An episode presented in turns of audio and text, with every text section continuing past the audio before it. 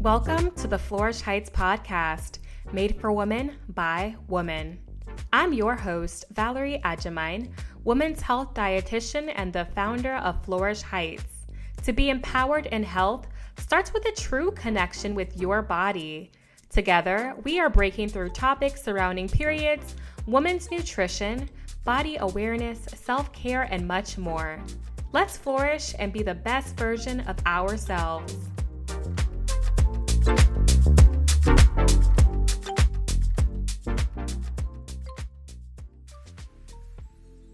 Hey girl, welcome back to another episode. Today we are chatting emotional eating because, well, we've all dealt with this one way or the other. And if you're listening to this episode, chances are you either struggle with it or you've experienced it before, or neither. You just love my quirky voice on this podcast, I hope.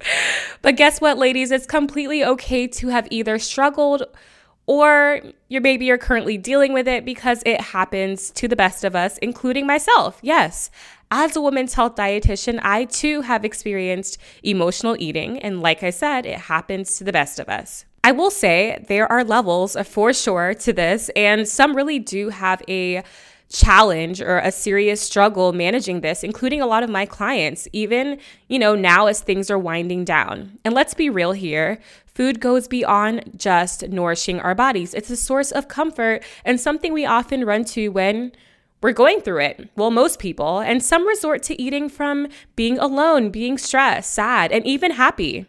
But when does emotional eating become a real problem? How do you navigate emotional eating? A few days ago on the Flourish Heights Instagram account, we did a poll where nearly 200 people said yes, that they struggle with emotional eating. So I took it a step further to ask, what are your biggest struggles when it comes to emotional eating? So I want to share some of the responses with you because I think they are super relatable. Here's one I got eating past fullness to the point of feeling sick, not knowing when to stop, even though I want to. Or here's another one I need to gain more control and this one was my favorite because I know a lot of you guys can relate to this. I just don't know what to do but eat when I'm feeling sad or stressed. Wow. Can you relate? I mean, I appreciate these ladies for just being so vulnerable and sharing because I think it's encouraging to others just to know that they're not alone. You're not alone. You can absolutely navigate this emotional eating journey. It's very, very possible. To give you all the gems and tips on managing emotional eating, is today's special guest, Dr. Carolyn Ross. Dr. Ross is a medical doctor specializing in food addiction and eating disorders. She's an author of three books and contributing author to the recently released book, Treating Black Women with Eating Disorders A Clinician's Guide. As an expert in treating eating disorders and addiction, she helps people struggling with binge eating, compulsive overeating, food addiction, and emotional eating put an end to cravings, stop using food to deal with feelings, to make peace with food and with their bodies, and get off the diet treadmill once and for all. I love that so much. You're going to love today's episode, so please share it with your besties, your loved ones, who you feel would appreciate it. Don't keep the gems to yourself, okay? All right, grab a glass of something, relax, and enjoy the episode. Hey, Dr. Ross, welcome to the show. Thank you so much for joining us today. Thank you so much for having me. I'm really excited to be on your show. Yeah. And, you know, I've been reading a lot about you. So I'm so excited, you know, to jump into the conversation. First things first, I want you to introduce yourself to our listeners. I'm a medical doctor, so I'm a physician who specializes in treating eating disorders, addictions, and trauma. Amazing. So let's just jump right in. Um, during these times of uncertainty, uncertainty with the pandemic, a lot of people have been dealing with, um, you know, stress, um, just different emotions, um, whether that's boredom or you know, feeling lonely, sad, anxious. And I see this a lot with my current clients in our nutrition counseling sessions. And oftentimes, these emotions can lead us to eat when we're not you know not hungry or mm. um, i've been seeing it kind of been being used like food being used as a coping mechanism to manage emotion. So which is what we call emotional eating or stress eating? Can you tell us what exactly this is and why it happens as in why can stress or our emotions affect um, appetite? Yeah well i think it, it's pretty common that almost everybody has experienced this at some point in their lives where they've had a big emo- emotional upset and they turn to food. And, you know, food is something that is has been easily available to all of us since childhood as a coping mechanism. And I think it uh, emotional eating is not a big problem unless it's something that you're doing on a regular basis and it's the only default coping mechanism that you have uh, is to use food. And then it can become an issue because obviously it'll have it cause a lot of emotional distress and make you feel out of control around food. And it just doesn't help because it's not solving the true problem. It's only addressing the symptom. So you're saying that it's it's completely normal, but it becomes not okay or not normal if it's something that you do each time you're dealing with stress each time you're dealing with stress or even sometimes people use uh, food to tamp down happy emotions mm. you know like you have some big uh, promotion at work and while you may be happy you may also have a little bit of fear or you know trepidation around that emotion and that can lead to overeating so a lot of people will tell you that they eat when they're happy they eat when they're sad they eat when they're afraid they eat when they're ashamed etc so when food becomes the only coping mechanism or the main coping mechanism for any kind of emotion, whether it's considered positive or negative, then that can cause a lot of problems. So, tell us, I guess, share some examples of um, how you really know you are emotional eating. Like, what are some examples? I think the people that I work with who have experienced emotional eating and have it be a problem are people who say that, you know, they have started maybe to recognize that they're using food in this unhealthy way, but they just can't stop. And they do feel out of control around food.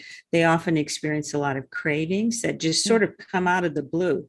You know, like you're at work during work, and all of a sudden you have this thought, I need to have a kind bar. This is one of my patients who talk, she jokes about this because she keeps kind bars as a healthy snack for herself, but mm-hmm. she realizes she doesn't need to eat a kind bar 10 times a day right yeah yeah and so when you find yourself you know just out of the blue feeling hungry and you can if you're able to check in with your body and recognize it's not physical hunger it's really something going on emotional that's being turned into uh, hunger so those are those are a couple of the symptoms uh, that we see with eh, with uh, emotional eating also I, I would say when you eat in response to emotions, you don't usually feel satisfied. Mm-hmm. Like if you have physical hunger and you have a snack or you have a meal, then you generally will feel satisfied. But with emotional hunger, you don't have that sense of satisfaction. So, first of all, the hunger or the craving comes out of the blue, and then it's you just don't ever feel satisfied with eating because eat, you know you're not really physically hungry. Yeah. And I think during these moments too, it can be hard for people to feel out what's like the physical hunger or what what the emotional hunger is that you know um, they're experiencing. I always talk about just listening to your body. Like for example you know your hunger and fullness cues. And in some cases i've found that it just can be really hard for people to kind of navigate um, these feelings when you're when you're dealing with your emotions. Would you agree? Definitely agree and I also want to add that mm-hmm. many people who struggle with binge eating, emotional eating, food addiction are really divorced from their bodies. Mm. So when we tell them, you know, stay in touch with your body, they have no idea how to do that. Yeah. That's for most of their lives, they have viewed their body as this separate entity that they have to kind of whip into shape, mm-hmm. you know, or focusing on the number on the scale, they have to torture themselves with exercise or restricting or whatever in order to feel good about their body. So I think the first thing is really about getting in touch with the body, and that can be very uh, frightening for many right. patients who feel who have you know divorced their bodies. They're they're afraid to you know to be in touch with those body sensations. So I usually start with the emotions. Mm-hmm. So one of the exercises we do in my program is to just talk about like what does your body feel like when you're angry? And again that can be very difficult for people to identify. What does your body feel like when you're sad? Like what sensations are you having in your body when you feel anxious or afraid? But over time if they you know are able to stick with it over time they do uh, start to identify these body sensations. And when you can identify the body sensations, then you can recognize the difference between like physical hunger and what emotions are doing in your body. Those are really good points that you made. And so, what is going on on a physiological standpoint? What is it? I mean, like, what does it have to do with hormones? Like, what is actually going on in the body during these times of um, just the emotions? Well, when you when you're experiencing a lot of uh, emotional distress, uh, it can cause the release of the stress hormones, adrenaline and noradrenaline, and eventually cortisol. And while all of those are have a very powerful and important function in our lives, um, it's not something that we want to be experiencing on a regular basis. But many people are, as you said, during COVID and you know all of the social unrest that we've mm-hmm. had and people are losing their jobs or getting uh, losing their unemployment benefits there's a lot of day-to-day stress and it's that chronic stress that really produ- causes the production of cortisol and when cortisol is high that's when we start having cravings and you know cortisol is also associated with uh, developing more belly, uh, belly fat and so those are some of the physiological changes that we experience when we're under stress. Wow. This is so interesting. I don't know. Is that like the body's way of like serve, like in, I don't know, surviving or compensating or what? Well, it's definitely the body's uh, survival mechanism because mm. basically when you're under stress, the body is preparing you to either fight or to flee or to freeze. So the freeze mm-hmm. response is the possum who pretends like they're asleep or dead to avoid the predator. And then the fight response is what the lion or the tiger does. Yeah. And the flee response is what the antelope or the deer does. They just run when there's a threat. So all of those responses live in our primitive limbic brain. And therefore, when we're under stress, our bodies automatically, without us even thinking about it, prepare us to fight, flight, or freeze. And then when the stress continues, that um, cortisol will also cause wear and tear on the body over time. So chronic stress, you know, if it's not dealt with, can cause a lot of problems uh, long term. You know, I love that our bodies are just always, it's always looking out for us. I think that's exactly. that's a really great way to kind of put that together. Now you mentioned um, emotional hunger and, and just true physical hunger, and you kind of walked us through a little bit um, about those. But can you break down like the difference between the two? I mean, physical hunger, I mean, you talked about, you know, how, you know, sometimes you're not really, you're kind of disconnected to your body, especially if you're going, you know, through all the things. And so it's not something that's there. But, you know, the emotional um, hunger side of things, sometimes it could be, you know, binging. Sometimes it's the guilt or, or the shame that comes with the eating. And um, so kind of break down the two for us so um, we can have just a better well, understanding. Yeah, I think as you said, physical hunger actually has physical signs and symptoms. So when we're physically hungry, we can have rumbling in our stomachs or the feeling of emptiness in our stomach. Uh, that physical hunger can, if it goes on too long, can make you feel lightheaded or sometimes you get hangry from physical hangry. hunger. Yeah, angry. So when we think about it, it has very, very specific physical uh, signs and symptoms. Whereas emotional hunger, again, comes out of the blue. We often don't, and you know, we like, why am I hungry now? I shouldn't mm-hmm. be hungry. I just ate.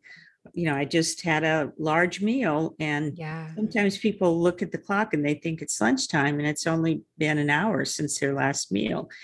Now, sometimes that can be a sign that you, you know, didn't eat enough or you ate foods that were um, you know, cause a dip in the blood sugar, but most of the time that's a sign of emotional hunger. And again, when you feel, uh, when you eat in response to emotional hunger, you don't generally feel satisfied. So Mm. it's those out of the blue cravings and the lack of satisfaction, I think that are pretty big uh, clues to emotional hunger. And if you can connect it to any event that's happening at the time, like maybe you're stressed at work, or you had a fight with your boyfriend, or you know, fill in the blank. If you're able to identify that, you know, there was an event that was upsetting or stressful, then that can also help you recognize that you're experiencing emotional hunger. Sounds like this ongoing cycle, and that can be really frustrating when you're just like, it's just, you know, one after the other, one after the other. Yeah, Uh, the, the guilt that you feel, you know, it's, and it's, yeah, it's, it's definitely a lot. It's very hard to navigate. Yeah, I call that the vicious cycle because what happens is something happens, like you have a fight with your boyfriend, and then you you binge. Uh, you well, first you have an emotion, but you may not notice it, and you also have a Mhm. body sensation, but you may be ignoring it. And then you have a binge, and after the binge, then you feel horrible because you binged. Oh And goodness. there's usually the thought of, well, I've already binged, so I might as well just keep going. Keep going. Yeah, I'm Oh already off my diet program. I might as well just keep going. And that you just, like you said, cycle around and around and around. Now, how does someone break free from that cycle? Mhm. Well, I think the first step is awareness. So we want to really be aware of what is causing the cycle. And there's a, a process that I use where we analyze a binge uh, without judgment. Like if you can think of your last emotional eating episode and you can ask yourself what triggered it, like what Mhm. happened that day or the day before uh, that may have caused you to be upset. And then what did you feel? What were your emotions? How did those emotions show up in your body? And then what was the behavior you had, whether it be isolating, binging, you know, any any behavior. Sometimes people also drink a lot or will use other behaviors like gambling, etc. Yeah. And then what were the emotions that you felt after that? And when you start to identify that pattern, usually the pattern is the same. And so if you can identify the pattern, it will enable you to recognize when you're beginning into the pattern. And if you can recognize when you are having an emotion or a body sensation that's going to lead to a, a- a emotional eating, then you want to find another way. So we called it using our different skill set.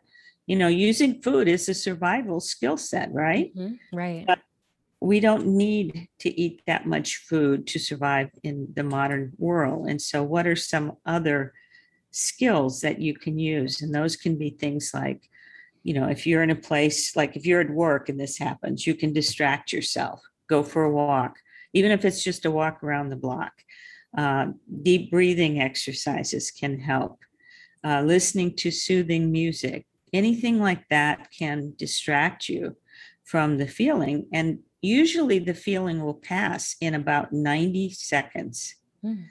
So all you have to do is make it through 90 seconds. And when people have cravings, it often feels like, oh my goodness, I'll never be able to, you know, deal with this because it feels overwhelming. But if you re- remind yourself that if you can just do something else for 90 seconds, many times the cravings will already have passed.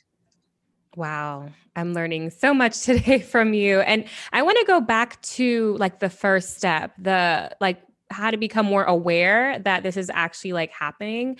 And so are there any tools that could be helpful? Like would you recommend um like keeping a food journal? Like what what are some other things I that do recommend journaling, and if keeping a food journal is not a big trigger for, for you, as it is for many people, uh, what you can do is uh, keep a food journal that uh, lists the emotions you're feeling Mhm, before each time you eat. So, mhm. in other words, you'd have like what I ate and then emotions you know, next to that. And that can really be helpful because it can help you become more aware of the emotions. But just uh, regular journaling, journaling is also another way to become more aware. And in, in that kind of journaling, you're just at the end of the day, this is what happened today. I did this and then that happened and then you know then I had an emotional eating episode and I and you have to do it though without judgment. So just look at it like you're a fly on the wall and you're just noticing somebody who's going through this part of their day and this happens and that, but without judgment. Because judgment is what keeps us in the vicious cycle, going around and around, doing the same thing over and over.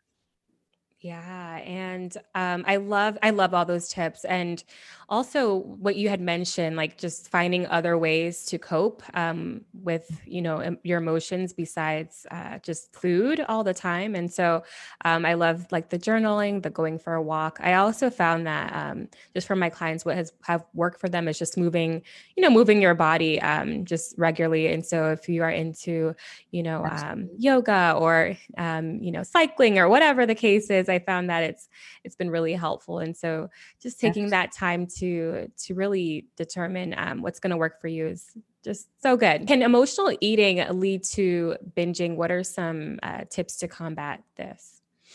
Emotional eating and binging. Mm-hmm. you feel emotional. I think it's pretty much the same thing. You know, all of these, you know, behaviors have their roots in the same place. And the roots often go back to childhood. And that's why stopping binging and stopping emotional eating or stopping food addiction is so hard because most of the time people have lived with these coping mechanisms since they were sometimes really young, you know? Mm-hmm, right. And, and many times they have their roots in trauma, neglect, or abuse. And so, you know, we can keep giving people tips but if they don't identify the root causes, you're basically just putting, you know, a band aid over the wound.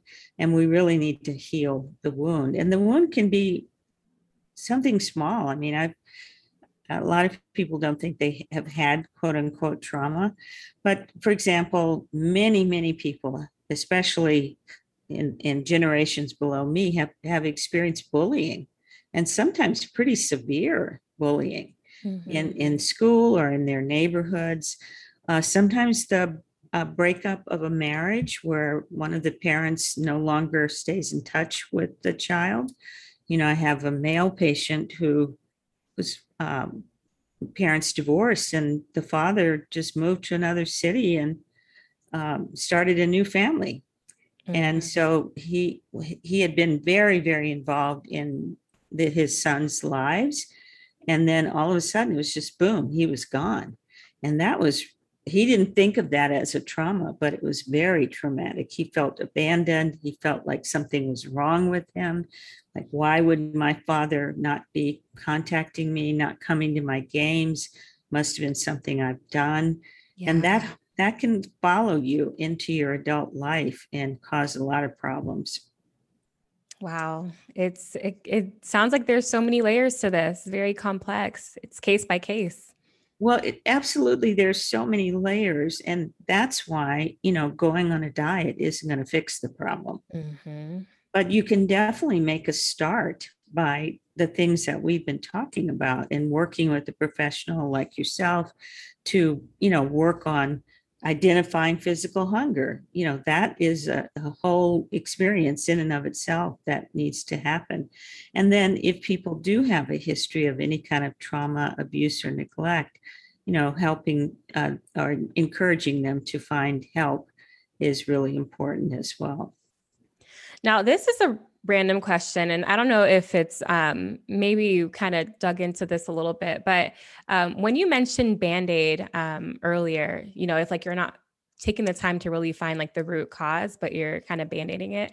Um, would you when it comes to distractions or just like your environment do you feel like um, getting rid of distractions is a band-aid in, in some cases? That's a that's a really great question valerie. It it can be if that's the only thing you're doing then it can be another way of putting a band-aid on something. But as part of a complete program or part of a complete approach. Uh, it's a way to buy time while you're working on identifying the root cause and healing the wound. You want to buy time because if you're so involved in emotional eating or binge eating uh, on you know on a regular basis and it's constantly causing you emotional distress, it's pretty hard to do the deeper work. So we want to help people get a little bit of distance from you know the distress of their behaviors so that they can work on the deeper issues. Wow. Okay well you know when it comes to um self-talk right i think a lot of the times especially women um it's just this negative self-talk that often gets associated with um, emotional eating or you know the the guilt and the shame. And so know we know it's important to work on um, the the self-talk after you kind of experience um, this emotional type of eating behavior. Now what are some ways to practice positive self-talk? Because it's not as easy as um, people make it seem. Very very true. It is not an easy thing. Yeah. Yeah, I think uh, especially women are so used to wanting to be perfect or feeling the need to be perfect and they get stuck in this black white thinking of I'm either perfect or I'm a mess, you know. And I've had people say to me, Well, I'm just a mess, you know, and I, I want to reframe that. Like maybe your life is a mess, or maybe you're mm-hmm. struggling right now. But um, yeah, the, the negative self talk can be a real trigger for emotional eating. And so, again, you have to become aware if you're doing that. If you're constantly putting yourself down, if you're always like unable to take a compliment without saying, oh, but you know, you don't know about something else I've done, or you don't know about, you know, if you're always in that negative frame of mind, becoming aware of it, mm-hmm. and then starting by you can use a couple of techniques. One is uh, using affirmations, like, you know, one of my patients said that every time she passed a mirror, she would say, Oh gosh, my stomach looks horrible. You know, oh. I hate my stomach. And so then she just started by using an affirmation of, um, I'm working on improving my lifestyle or something like that, or mm-hmm. something neutral about her stomach. Uh, you know, you can also, if people are ready, use a positive statement like, my stomach is poochy because I've had three wonderful kids, mm-hmm. you know, but, or talk about the function of your stomach. You know, my stomach helps me digest the foods that I eat for Love my that. health and well being. So that's one way you can do it is to use these affirmations. Another way is to cheerlead yourself. And cheerleading is just kind of what cheerleaders do, but you're doing it for yourself. So when you have these negative, um, you, when you have this negative self talk, you can say things like, um, well, I know, I, I know I'm feeling bad about myself, but I'm really working hard to improve my life, you know, or, you know, I, you can do it. You know, you can mm-hmm. do it, Valerie. You go. Yeah. Um, you know, get on with it, girl. Whatever you want to say. I love that. you probably have some better ones that you can think off the cuff right now, but just giving yourself kind of that boost of confidence in the moment, you know, just uh, encouraging yourself. And we don't do that enough, you know, like when I'm exercising and you know, I feel like, oh, geez, I don't feel like exercising today, or, you know, it's too hot outside. I don't really want to exercise. But I already had a commitment to do it. And I have time on my calendar and, you know, and I want to do it because it makes me feel better. Then I'll say something like, uh, well, I may pick a, a really great TV show to watch while I'm exercising, put on the fan, you know, or I may put on some, you know, music that makes me want to dance, which has gotten me into trouble, by the way, because it's pretty hard to dance on a treadmill without killing yourself. so it, it, would really be agree. hand dancing, you know, not trying to move your your booty. So I wish you guys can see Dr. Ross right now dancing. yeah. But anyway, I use those things to uplift myself and it's not just the one time thing. It's like that repetition really matters. It does. It really matters. And I think it's the most underrated tip that anyone can, Mm. listening can use, which is just to continue doing it over and over. It's about practice. Practice truly does make perfect. And the practice is, you know, not just doing it once and then saying, oh, well, that didn't work for me. I'm not going to, you know, I'm not going to try that anymore. You have to practice it again and again. Even something simple as, you know, using breath work. I teach my patients Okay. what I call the four square breath technique. And you breathe into the count of four, then you hold your in breath for four. You breathe out to the count of four, and you hold the out breath for four. And then you that makes a square, as you can, if you can imagine it. So, but even doing the um, the breathing exercise, it you know, I think it's taken me probably years to really appreciate how quickly that calms your nervous system Wow. to just breathe, Mhm. you know, and be mindful about your breathing. And that's what we're really looking for. We're looking to reset the nervous system, which, which is because of stress, has been put on red alert. And so we want to take it down from red alert to a place where we're calm, where the cravings really don't exist. Ooh, man, this was so, so helpful. Such great, realistic, applicable tips just on how to navigate life with emotional eating. So, ladies, to our listening, you are not alone. Um, this is, you know, can be tough, but you can 100% break free. And I think, um, you know, Dr. Ross, you said it all very, very well. And I think that, you know, also practicing the self compassion is, is just so important um, while navigating Absolutely. this. And Yeah. so know that you're not alone. We, as we're all going through difficult times, and if you need further help, do not hesitate to reach out to um, a professional to uh, help support you. Um, and so, Dr. Ross, we ask this to all our guests who come on this show, and that is how do you flourish? How do I flourish? Ah, that's a good one. I like that. Yeah. You know what? How I flourish is taking better care of myself. I wasn't that great at doing that when I was younger. I was more focused on my career and my kids and Mm, but I think it in the in the last little bit of my life, I feel I've become much better at accepting the, you know, the gifts that I give myself, taking care of myself, reaching out for help if I need it.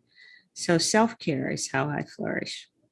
I love that. And it was such an honor and a pleasure to interview you today on our podcast. Thank you so much, Dr. Ross. And we will link Dr. Ross's um, information in the show notes so that you can keep up with her and all the amazing things that she is doing. Again, thank you so much, Dr. Ross, and hope to Very connect welcome. soon. Okay, bye-bye. Bye bye. Thank you. If you enjoyed today's episode on how to stop the cycle of emotional eating, please leave some stars and a kind review. Share with a friend. I would really appreciate that. All right, that was a good one. I learned so much and I hope you did too. Thank you once again for listening. And until next time, ladies, keep flourishing.